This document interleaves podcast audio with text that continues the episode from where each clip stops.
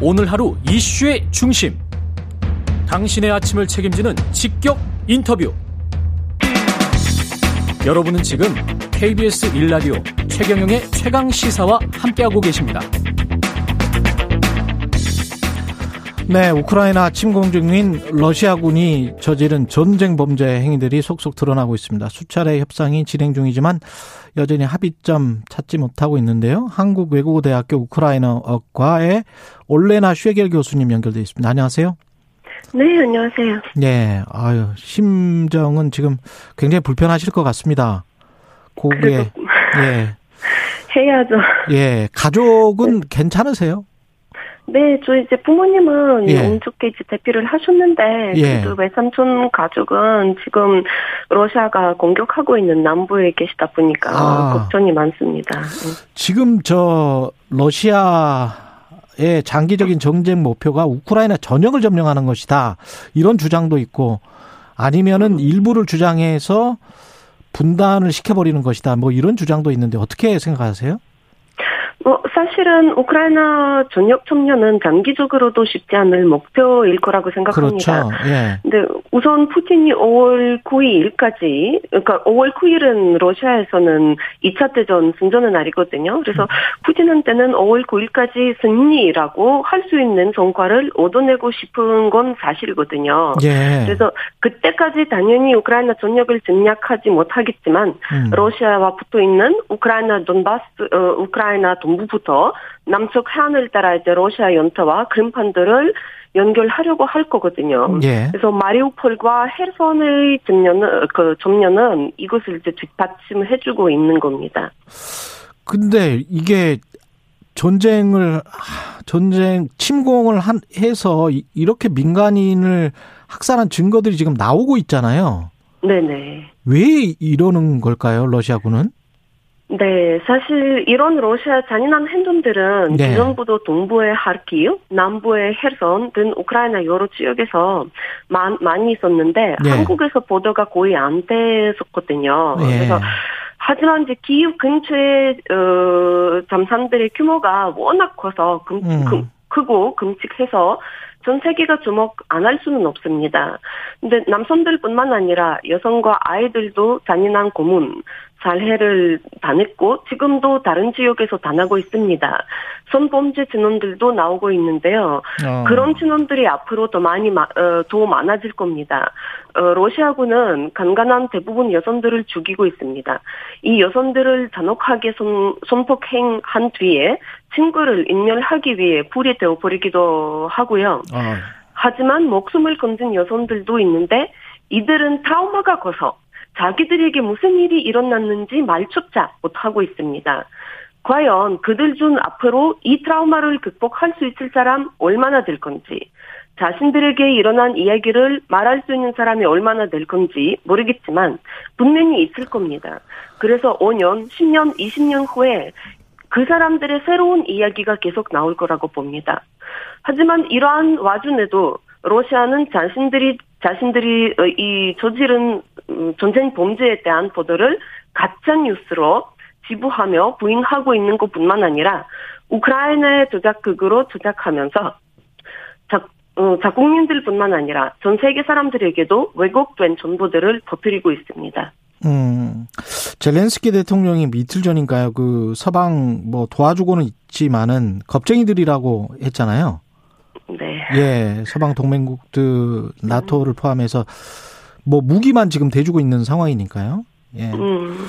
이런 상황인데 이게 지금 러시아와 평화 협정 비슷한 어떤 이야기들은 계속 하고 있는 거잖아요. 그렇죠. 안 할 수는 없으니까. 안 할 수는 없죠. 네. 안할 수는 없는데 그 그게 진전이 어떻게 돼가고 있는지 어떻게 보세요? 그거는 참 쉽지 않을 거라고 봅니다. 왜냐하면 예. 제가 그 예전에도 그 말씀을 드렸는데 예. 이, 이 협정이라고 하는 거는 서로 어, 좀, 얘기할 수 있는 조건들을 내세우면서 이루어지는 건데, 말 음. 그대로 어떤 타협이 이루어져야 되는 거잖아요. 네. 근데 러시아가 타협이 아니라 일반적으로 우크라이나한테, 어, 그 한복을 요구를 하고 있는 것이기 때문에, 아. 자기네들도 우크라이나랑 지금 협상을 하고 싶은 게 아니라 그냥 예. 보여주기식이거든요. 그래서 알면서 우크라이나든 소방국들은 어, 국제사회가 받아들일 수 없는 조건들을 내세우면서 이 협상을 나서는 게 러시아입니다. 그 지금 지금 침공의 당사자인 러시아와 피해국인 우크라이나 사이에 양자 간에 지금 평화 협상을 하고 있는 거잖아요. 그렇죠. 그러면 어떤 중재랄지 제 3자가 좀 나서야 되는 거는 아닙니까? 음, 해볼 수는 있는데 예. 사실은 아까 말씀드렸지만은 결국에는 이 양국 양국 다 예. 협상을 그러니까 변화를 진심적으로 변화를 원해야지 이 협상이 이룰 수 있는 건데 예. 러시아는 지금 변화를 원하는 건 아닙니다. 변화를 원하는 건 아니다. 이 지금 상황에서 지금 유럽연합 쪽은 우크라이나의 EU 가입 신청에 대해서 좀 긍정적인 답변을 내놨던데 이렇게 되면은 어떻게 되는 건가요? 유럽 국가들의 도움이나 보호를 좀 받을 수 있습니까? 우선은 지금 아직 우크라이나는 EU의 일부가 된 것도 아니고 가입이 그렇죠. 이루어진 건 그, 그렇죠. 아닙니다. 네. 그래서 글쎄요, 뭐 근전적인 유럽 유럽 연합에서 우크라이나 가입에 대한 근전적인 답변은 좋지만 저로서는 너무 많은 기대를 안 하는 게 좋을 것 같다고 생각합니다.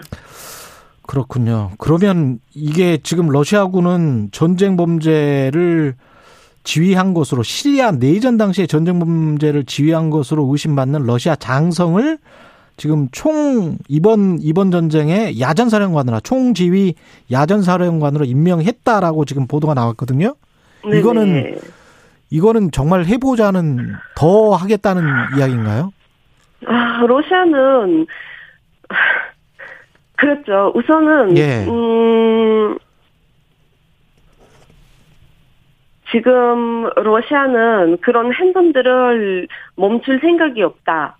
라는 거를 잘 보여주는 곳이라고 생각을 하고요. 어, 그 다음에 이제 아시겠지만 러시아는 우크라이나에서 금지된 무기를 많이 사용하고 있지 않습니까? 집속탄이랄지 사용했죠. 예. 그렇죠. 이런 직속탄 뿐만 아니라 인으로 만든 뭐, 어, 백민탄이라든가, 아. 어, 증권폭탄이라든가, 예. 등 이제 국제법상 사용이 금지된 무기를 우크라이나에서 사용하고 있는데요. 이것은 분명한 전쟁 범죄입니다.